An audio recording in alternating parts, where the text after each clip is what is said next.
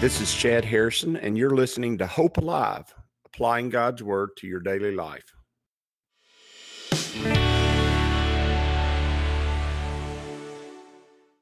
Hi, this is Chad Harrison, and I am the teaching pastor of Lake Community Church and have been serving as a pastor for 25 years. I'm also a practicing attorney. This podcast is designed to help you study God's Word and find God's will for your life.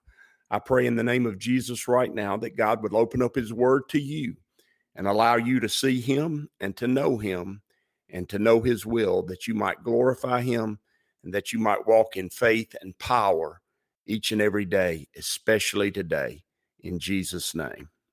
We are in Psalm 44, which is one of the longer Psalms.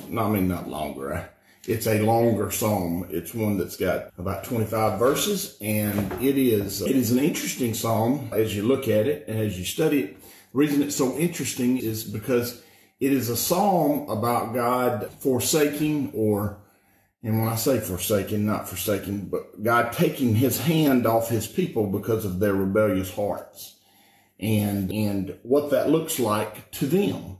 Because as you look at the psalm and as you study it, it's about it. The psalmist goes into, and it's written by the sons of Korah. The psalmist goes into, how God has treated them and how they feel and the results of that treatment and the struggle that they're having. And I think it's a very interesting psalm because it parallels the prodigal son story, in the sense that Israel would be the prodigal son, but it would be a whole people.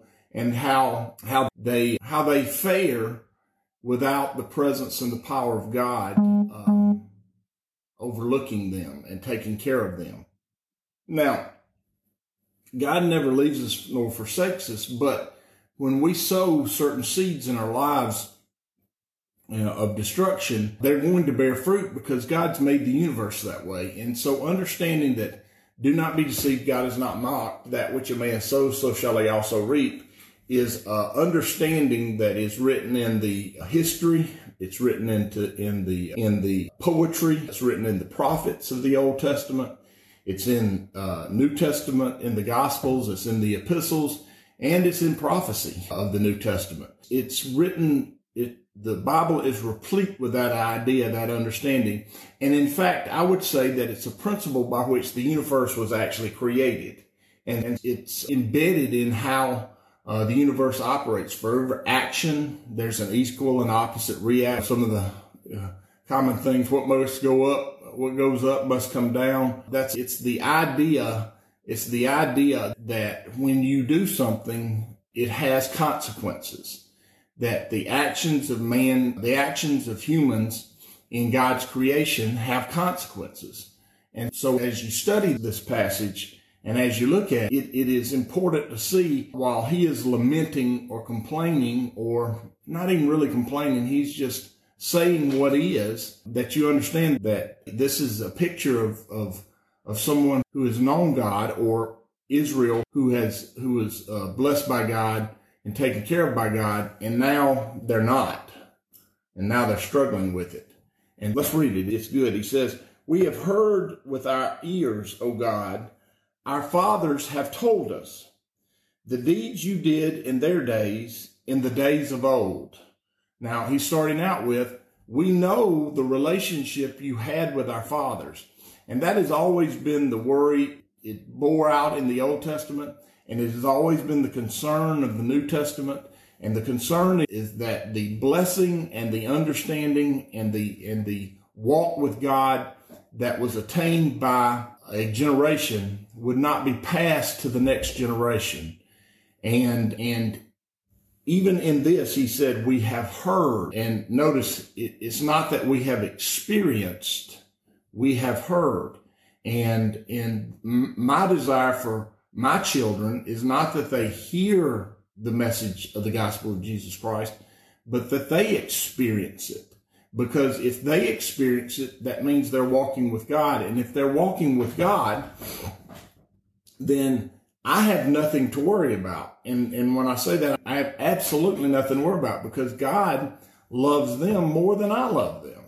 And God's plans for them are greater than my plans for them. And God's work in their lives is going to be greater than any work that I could conjure up in my brain. And so I want God. I desire for God to have a personal relationship with my children and my grandchildren. I don't want my grandchildren to hear what God did for us. I want my grandchildren to know what God does for his people. And so this psalm opens up. We don't want the next generation to hear, because if the next generation hears and does not experience, then the next generation will not even know. So if you have a generation that experiences God, but it's not passed on to the next generation so that they experience God, they hear of what happened in the experience of God, but then the generation that comes after them, the third generation, will not even know God, will not even have heard of him. And so you drove out the nations with your hand, but then you planted, meaning, notice he said he drove out the people in the land of Israel, in the land of Canaan, and he drove them out from both the east and the west of the Jordan. He says, but then you planted, you afflicted the peoples and cast them out. Notice that God was at work and he cast them out. All right. He said, for they did not gain possession of the land by their own sword. Notice he knows that they did not get God's blessing by their own efforts. They got it by God's sovereign plan and sovereign will, nor did their own arm save them.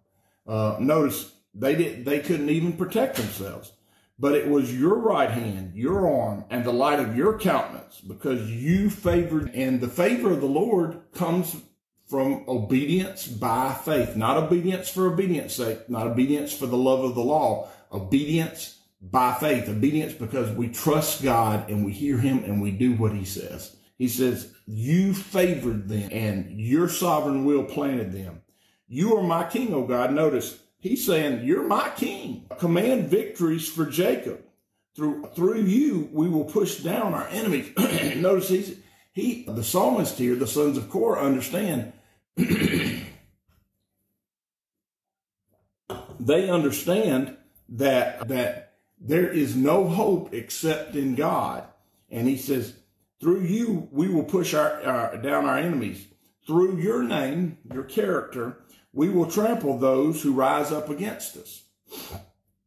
For I will not trust in my bow. Notice he said, I'm going to hear and understand the generation before me, and I am going to know you and trust in you and not trust in my own strength. Nor shall my sword save me, but you have saved us from our enemies and have put to shame those who hated us. In God we boast all day long and praise your name forever. Selah. What do you think about that? And he's saying, I have a trust in you. I know you. But notice he says, and this is a transition verse, but you cast us off and put us to shame, and do not go out with our armies. Why? Because the people have rebelled and started worshiping the other gods and started seeking other people. You make us turn back from the enemy, and those who hate us have taken spoils for themselves. Notice they're having victory over, the victory is now not with God and God's people, but it's with the enemy of God's people, because God's people have not been God's people. You have given us up like sheep intended for food. And notice he said his point of view is that God gave them up. God's point of view is that his people turned from him. And so it wasn't that he gave them up. It's that they left him. He says, you have given us up like sheep intended for food and have scattered us among the nations. And that's true. That's true that 10 tribes were sent into exile and scattered among the nations, and no one knows where they are. Well, really nine and the Levites, the nine Levites of the Levites that were in those tribes. He says, you sell your people for next to nothing. That's a commentary. He says their view is you've sold us for next to nothing. A person's failure to trust God or a nation's failure to trust God leads to turmoil and destruction. And that is true. That was true back then. It's true today. Like I said earlier, it is written into the laws of the universe. Now, you say, what about our nation? Our nation is what it is because of the hand of God and because God's people have sought his face.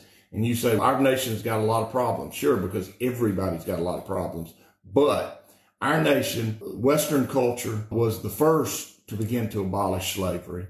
Our nation fought a war where millions died so that wrong could be righted.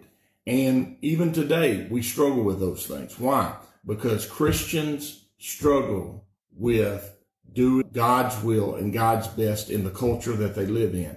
And that's what makes this nation great. That's what makes this nation's economy double and triple the size of any economy that tries to reach its heights. That's what makes our military 10 times stronger than any military on the. What makes us great is because we are a people who seek God's face and try to do right by others, even in the midst of maybe historic and maybe even generational wrong. We try to figure out how to do it right and the right way. And that has always been the case here as we talk about our nation.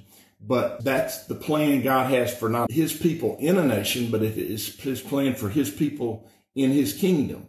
And our job is to look at our lives and see that our lives reflect Christ. And as our lives reflect Christ, it should change the world we live in and cause the world we live in to reflect who he is also. And so that's what makes God's people great, and that's what makes his name great, and that's what makes nations that are full of his people great. And that's what's going to make that now. Now, what's cool about this is God doesn't deal with nations in as much today as he deals with the individual. But that's even better now because now we don't have to turn the whole rudder of a nation to get it on the right track. All we have to do is deal with the individual heart and mind. And when we share the good news of Jesus and they turn and they're converted and they understand the walk with Christ, then they're changed. And in the political sense, it's called grassroots, but what in the real biblical sense, what it's called is it's called evangelism. It's called changing the hearts and minds of individuals. And as we do that as a nation, it will change the hearts and minds of the people that we're dealing with. And the issues that our nation struggles with now and will struggle with in the future are changed by the individual, not by the populace and not by the party. And in fact, parties usually have no real value. And you say everything revolves around them. Sure they do, but it's a straw man. It's a clown. It doesn't exist. And I say that because one party will exist. One party today will be for A, and the next, and 10 years from now, they'll be for B. And you can't trust parties, but you can trust God and his kingdom. And you can trust people of other perspectives who have a relationship with God himself, because there's a commonality that is eternal and can't be broken. And so in the Old Testament, God dealt with nations, but in the New Testament, he deals with individuals, and the individuals of that determine the course of that nation because of the greatness of God's work in their lives. And our task, as I've said to many people in the last few weeks, our task is not to change the course of a nation. Our task is to give hope to the hearts of individuals, and they will change the nation. He says, you make us turn back from the enemy, and those who hate us have taken spoil for themselves. That's verse 10. You've given us up like sheep intended for food and have scattered us among the nations. You sell your people for next to nothing and are not enriched by selling them. Well, God did not sell us. God allows us our own will to choose to walk with him. Once we're born again, the salvific process works on your willingness to allow God to move in your life. He says, you make us a reproach to our neighbors and scorn and decision to those all around us. Now, I will say this. Oftentimes, a lot of the troubles that happen in this nation are caused by God's people being complacent and not willing to be the force for God's will in this world. When the church is complacent, when the church stays home, when the church does not seek God, when the church does not have God's presence in worship and God's power moving among them, then it can become anemic and it causes derision to rise up against us. But when God's people are working and when God's power is at work in the world around us, there's no force that can stop that. And so the answer is always found in the power and the purpose of God, not in a political campaign. He says, you make us a byword among the nations, meaning we really don't have any place. We're just nothing now. And shaking of the head among the peoples. My dishonor is continually before me. Why? Because God's people then chose to do what the nations do rather than do what God had told them to do. He says, my dishonor is continually before me, and the shame of my face has covered me because of the voice of him who reproaches and reviles, because of the enemy and the avenger. Notice, there is always going to be darkness that is trying to control this planet, and it is going to revile and reproach us. It's always against us. But there is hope in Jesus, and if we walk in that hope and are that light, they have no real power. The power of darkness has already been overcome by the light. Oh, John says, we've seen a great light. That light overcomes the darkness, but we got to have that light in us, and we got to care about other people. We got to care that and not be afraid to be God to them, to be loving to them, to be merciful toward them, to be caring for them. He says, all this has come upon us, but we have not forgotten you. Notice, and God always leaves that seed in the heart for that time where the prodigal realizes that they have backslidden, that they've neglected their God, and they wake up. And God always has that in there. And even if you have children or grandchildren that are in the midst of rebellion, remember, God's got that seed in them. You need to pray for that seed to be ignited. He said, but we have not forgotten you, nor have we dealt falsely with your covenant. I mean, he says, we haven't forgotten you, and we haven't dealt falsely with what you do. He says, our heart has not turned back, nor have our steps departed from your way. He's saying, we're coming back to you. We've gotten ourselves, and anytime you turn and come back to God, he comes to you too. He said, but you have severely broken us in the place of the jackals, and covered us with the shadow of death. What he's saying is, I'm not sure we can make it back to you. Not sure we can get back to where you are. Where we've been broken down seems like a desolate place that we can never return to. And when you look around, oftentimes I'm not far from, and that oftentimes it doesn't not necessarily give you wisdom. Age does not give you wisdom. Age can give you perspective. Only the knowledge of God applied to his creation is wisdom. And so if you don't have the knowledge of God, or you've not spent time applying the knowledge of God to his creation, you don't have wisdom. But you can have a little perspective. And we've been in this position all my life. And we've been in this position from what I can tell from history for years and years. And it seems like there's destruction all around us, and there's no hope, and we're in a place where it's going to be all over in a moment. And the truth is, that is not true. It is not going to be over in a moment.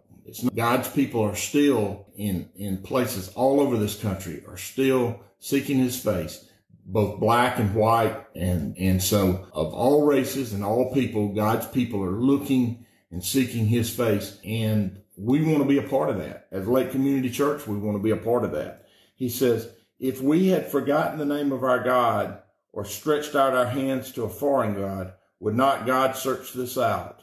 For he knows the secrets of the heart. Notice he's saying, you know what we've done, that you've searched it out. This psalm, remember, is a psalm to the people. It's telling the people that God knows what they've done and God knows where they're at. He says, yet for your sake, we are killed all day long.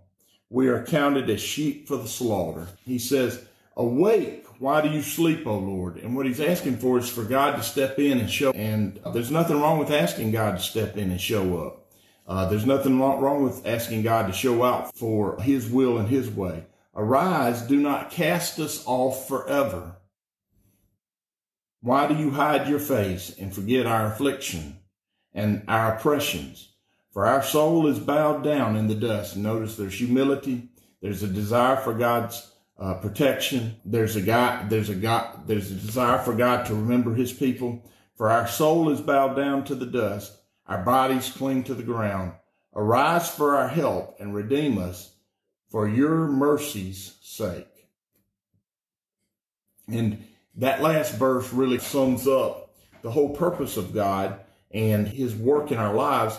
His work in our lives is to reveal or to glorify his grace and mercy to his creation, because we are the only creatures that are capable of acting and walking in his grace and mercy and choosing that. And so the psalmist is saying, God, rather than revealing your judgment and revealing your holiness in your people in the sense of rejecting their iniquity and rejecting their rebellion, we're asking for not justice, but we're asking for grace and mercy again. We're asking to come back to you, knowing that you'll come back to us. And that's true on a nation scale, but it's also true on an individual scale. It's true for any person who has their eyes open, has their hearts open, has their minds focused. It's true for any person who has those things going on in their lives. If they will turn their heart and their mind toward him, then he will turn his heart to them. And that's the way it should be. And that's the way it is. And so we hope and desire and expect the goodness of God to come. But we've got to seek it. We got to turn. We got to go get it. And if we do that on a daily basis, if we be love to those around us, if we be the smiling face and the face of hope to those who are really struggling with the present situations and the present issues. They are always around us, and there's always something being stirred by the enemy. If we'll be hope and love to those, we'll see his best, and we'll have his best, and we'll see lives changed, and then we'll see the land we live in changed. And I'm expecting that, and that's why I always deal with the individual with love and peace and enjoy each day. And expect to see God move in their lives and expect to see good things from them. I'm going to continue to do that today. As you go today, I pray that the Lord will bless you and keep you, that he'll make his face to shine upon you, and that he will give you hope and peace today in Jesus' name.